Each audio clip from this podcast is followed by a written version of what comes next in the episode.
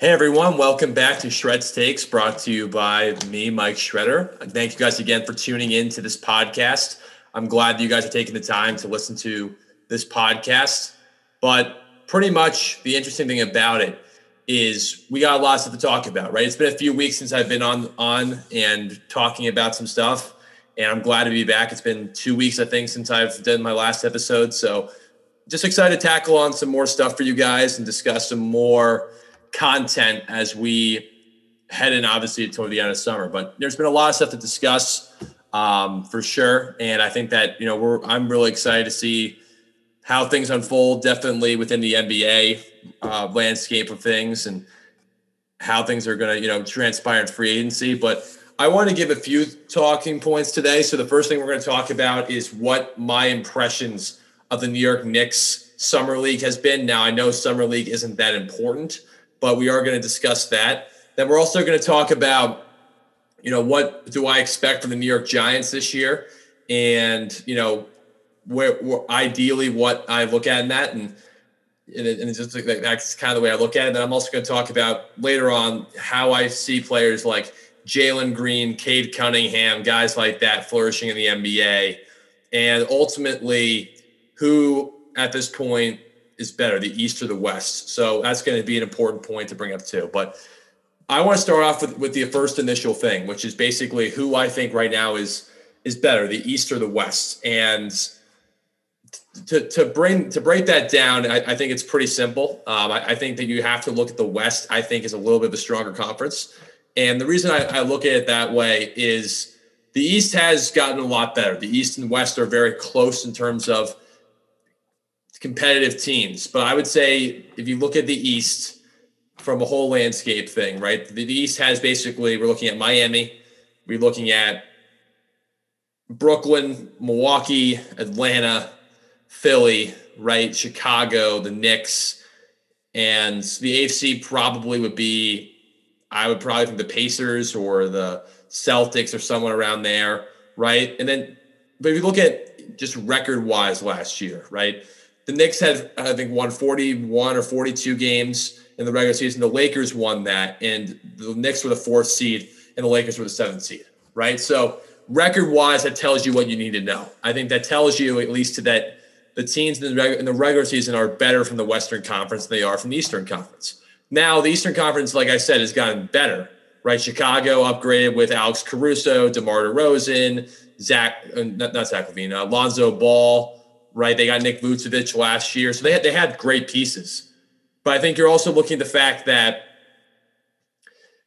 Miami, for example, got a lot of good pieces as well, right? Miami has Victor Oladipo coming back. They have Kyle Lowry coming in, PJ Tucker coming in, right? They re-signed Duncan Robinson.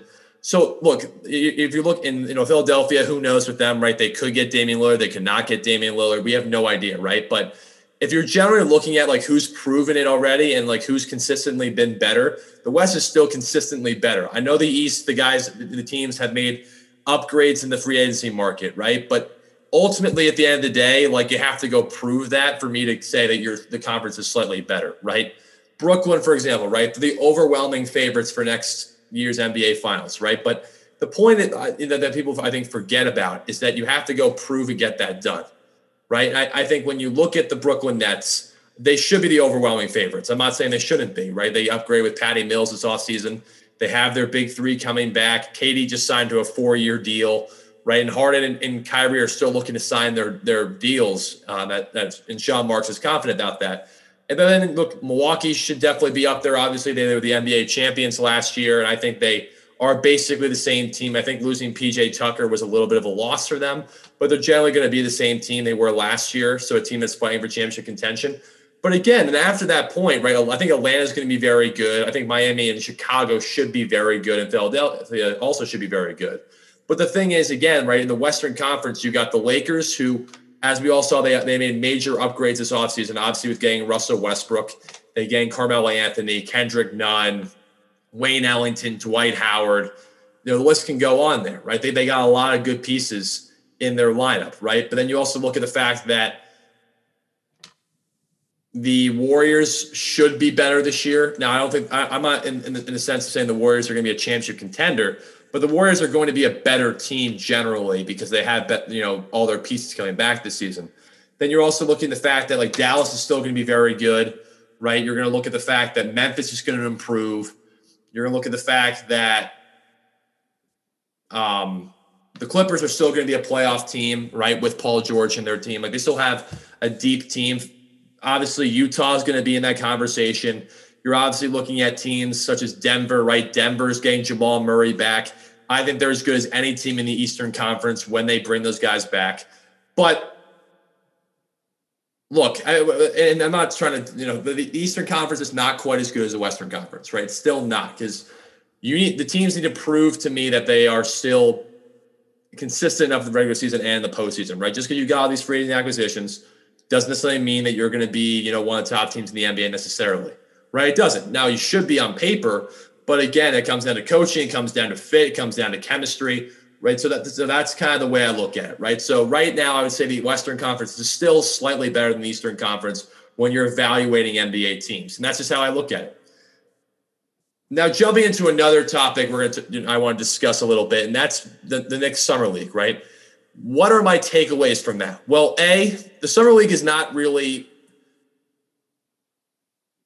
I, guess a good indication of how they're going to play in the regular season because the competition's not as good, right? The summer league is a lot of guys who are trying to make a team or a lot of younger guys who are rookies who are trying to get used to what an NBA style game is like, right? The games are not as, you know, in terms of talent is now are not as talented in terms of guys who maybe, you know, are stars in the NBA, right? So generally when I look at it, right, it's a good chance for you to see rookies. And then if you have guys who are bench players on a contending team or a playoff team, it's to see how much they've developed.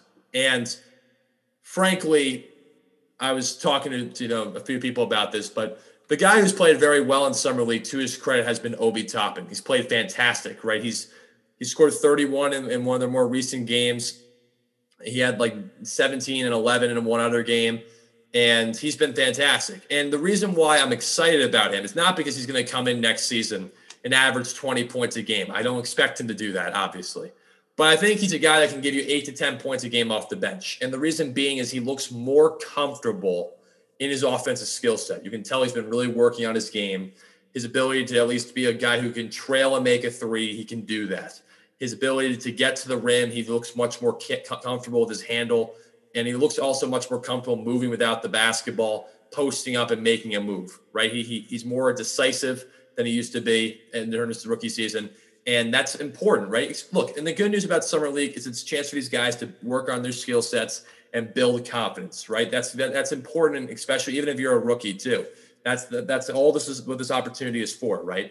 And it's a chance for some of the guys to make the team, right? And that's important as well. So you look at all this this whole dilemma, right? With with Obi Toppin, like, is he going to be a bust or not? Now, Obi Toppin might not be worthy of the eighth pick, but the fact that he's really improved over the summer might be a good thing for the Knicks, right? Not just might be, it's going to be a good thing if he plays with the same level of confidence and aggression that he plays with so far in the summer league. So I like the what I've seen from him.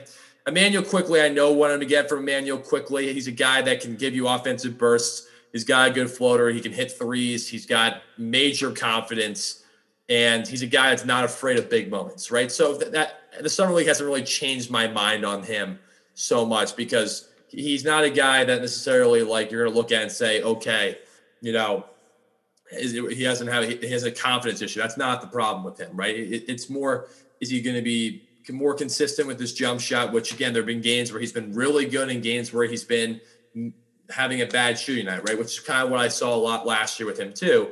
But I like him off the bench, right? He's a guy that can bring an offensive punch. He's going to bring an energy off the bench.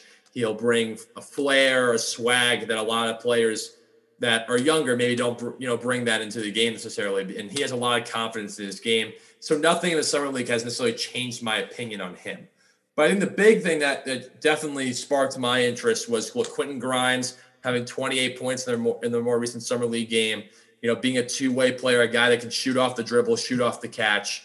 That was he was basically at houston really the only reliable shooter, shooter they had and they were a team that made the final four right? So he's a guy that definitely knows how to play defense, right? That that's not something that you know he's going to struggle with, but he's also going to be a guy that can make his own shot, you know, create his own shot, but make shots from the perimeter, right? Which is something that even though the Knicks did well down the regular season, the Knicks did struggle with that in the postseason, which in turn did not result in them necessarily being successful in winning that playoff series, obviously against Atlanta, right? Who could make perimeter shots and had more talent.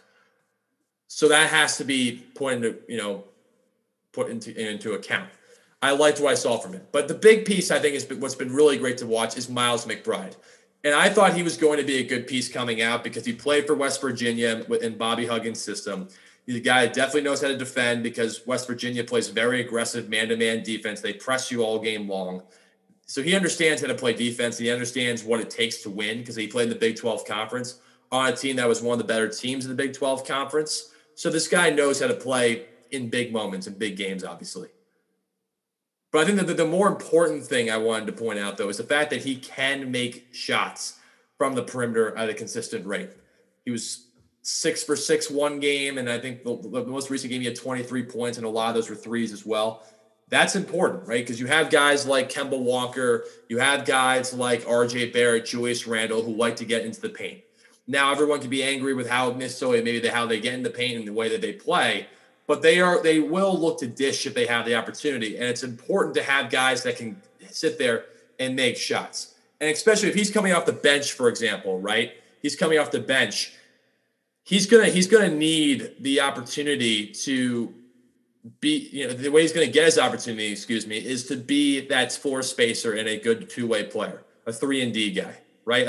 A, a guy who make you know that's that's such a key role in the NBA today is being able to make a three point shot and play defense on the other end, right? You look at Mikal Bridges, you look at Jae Crowder, right? You look at guys like Danny Green, right?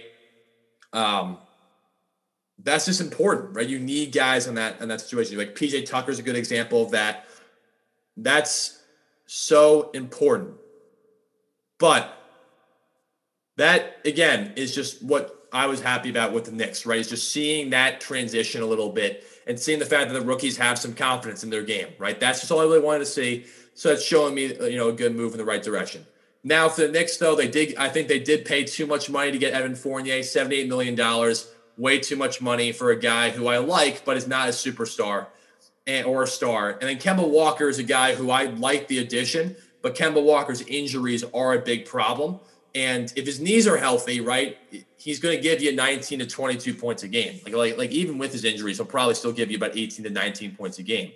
And he's a guy that makes big shots. So I like it. But again, the Knicks ceiling right now is second round of the playoffs at best, right? They're not going to be a championship contender. They're not there yet, right? They're not there, especially the way the Eastern Conference has looked. They might not even get out of the first round. And, I, and that's not being, you know, a, a pessimist. It's being realistic, right? The Eastern Conference has gotten better, like I mentioned earlier with teams like Chicago and Miami definitely being better than the Knicks. Atlanta's definitely better than Knicks. And then you also got Philly, who, you know, is probably better than Knicks at this point, and Brooklyn and Milwaukee, right? So, I mean, you have a, like like six or seven teams that are better than the Knicks at this point. So the Knicks have to, you know, have a lot of proving to do, right? They have the rookies have to play at a high level of confidence. The guys off the bench have to give them a good sense of depth, not just from a defensive standpoint, but from an offensive standpoint.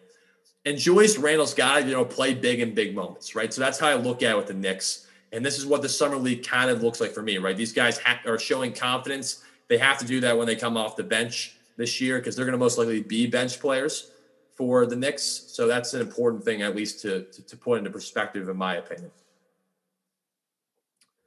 Now, the next things I wanted to mention, right? Cade Cunningham, right? And what should I think about him in the fact of like his play, right? Him and Jalen Green. Well, both of them have been fantastic players, right?